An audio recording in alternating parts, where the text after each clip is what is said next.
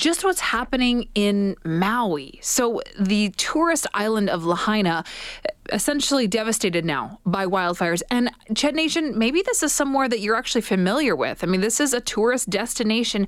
Likely some of you listening have actually been to this location. And so you kind of understand the before and the after effects. I mean, this is devastating on a level that is is hard to comprehend. 55 people have now been killed, a thousand still missing. Uh, the governor describing this as the largest ever ever natural disaster in the state. There are warnings that that death toll will keep rising, of course, as they keep looking and trying to track down those thousand people that are missing. And the the destruction, the damage that's been done is going to cost in the billions of dollars. Estimates right now sit at eight to ten billion dollars. So, how do we mitigate these disasters as we're now talking about them what seems like more frequently? We're going to get into it right now with our guest, who's the executive director for the Institute for Catastrophic Loss Reduction at Western University, Paul Kovacs. Paul, thanks so much for making time for the show. Thanks for the opportunity, Chelsea. Chelsea, I look forward to speak with you. You know, it feels like we're talking about these extreme weather events uh, with a lot more frequency now. And maybe it's top of mind because it, it happened in our own backyard, in our province, you know, paying such close attention to the wildfire situation here in Alberta. But, you know, now another really devastating wildfire situation. Uh, it, it kind of begs the question about why we're seeing so much more of these. Um, so the science is quite clear. We're seeing more because the climate has changed. In our changing climate, it's drier earlier in the year. Mm-hmm. Um, it's drier definitely through the summer. We're coming on the peak of wildfire season now. Um, there are times when it gets really windy, and so when the fire starts and it's dry, it burns and spreads very, very quickly. Uh, so the fires that we've been experiencing have been building over the last 10, 20 years. And uh, most of the predictions are looking ahead, we're going to see more fire in the future. Yeah, you know, I, I, mean, it sounds really negative to say, but I'm not sure that there are many efforts that we can make just as citizens, just as individuals, that are going to cause these extreme events to stop happening. So, a better approach is to just better equip ourselves and better prepare ourselves for the inevitable. Is that right? Certainly in the science community, uh, wildfire has been going on for tens of thousands of years. It's a natural element. Uh, we've added to that that often humans start fires. We we don't put out a campfire. Uh, we're uh, recreation in, in, in the interior or whatever. So we've got the combination of the natural part of wildfire, and that's been going on for a long time, and then this part that we've added to it as there's more people living in areas at risk. Put that together, you get more wildfires. There definitely are things to do. Whenever you're, you're out in, in the wildlands, be super careful. I mean, if you start a fire purposely to do some cooking or whatever, really work extra hard to make sure it's really out. Um, and if you see anything, report as quickly as you can because you want to make sure it doesn't spread. Uh, there are there's some that we can do to make sure we don't start fires, but the biggest message usually is we have to live with fire. It's been here a long time, and we have to um, adapt our homes, adapt the way we live, so that uh, we know that there's always a risk of fire and that we're prepared.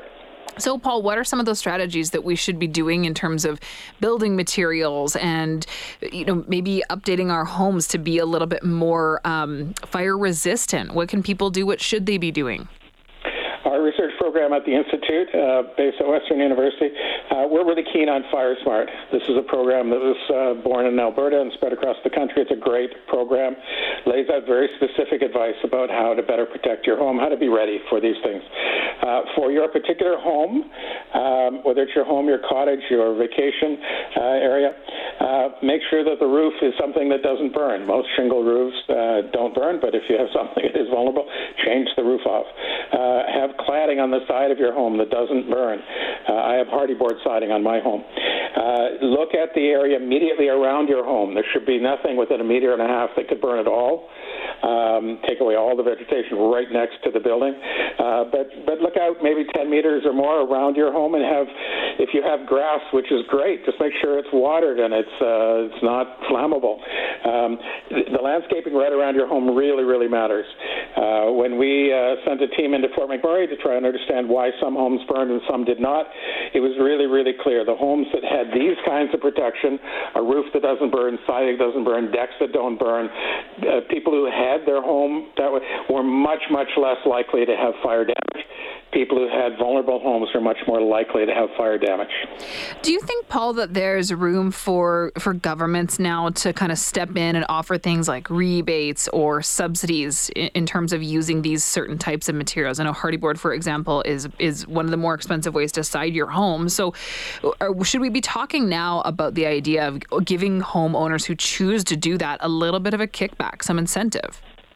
We are really excited that that conversation is, is starting to mature and starting to happen. Um, yeah, a couple of years ago, we had a fire in Lytton, British Columbia, and the entire village was uh, uh, was destroyed. Uh, the government of Canada is offering a ten thousand uh, grant to anybody who rebuilds and adds all of these sorts of features that are promoted to the Fire Smart program. Um, and with ten thousand dollars, when you're rebuilding your home for an extra cost of less than ten thousand dollars, you can add all of those protections to your home. You can have all the right siding, the right cladding, etc. Um, so we are starting to see these programs beginning to emerge. Uh, part of the reason why we think many people in Canada have not made these investments yet. We think you spend a dollar to protect your home and you'll avoid five to ten dollars worth of damage. Part of the reason why people are not making these investments yet is you have to spend the dollar and society saves five to ten dollars. Usually, governments are the ones who, who are getting a lot of these bills, uh, but there's others who are who are getting some of the benefits. As some, like the government, are stepping up the table and say this makes sense for society, for the government to give just a part of the cost, a few dollars, and then more homeowners we think will step up and make these changes. So we're starting to see these programs. I think we're going to see more of them. I think it's the right thing for government. The government is going to win. Uh, homeowners are going to win.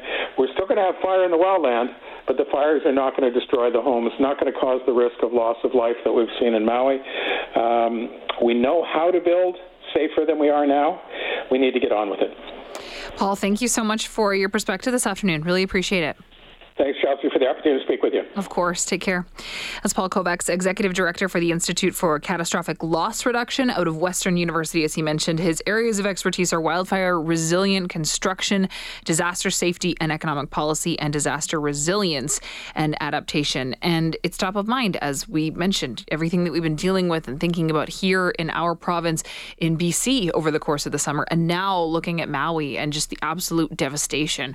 The fire in Maui was 80% contained as of yesterday, but aerial surveys are already now seeing about 270 buildings burned. I mean, this island is devastated.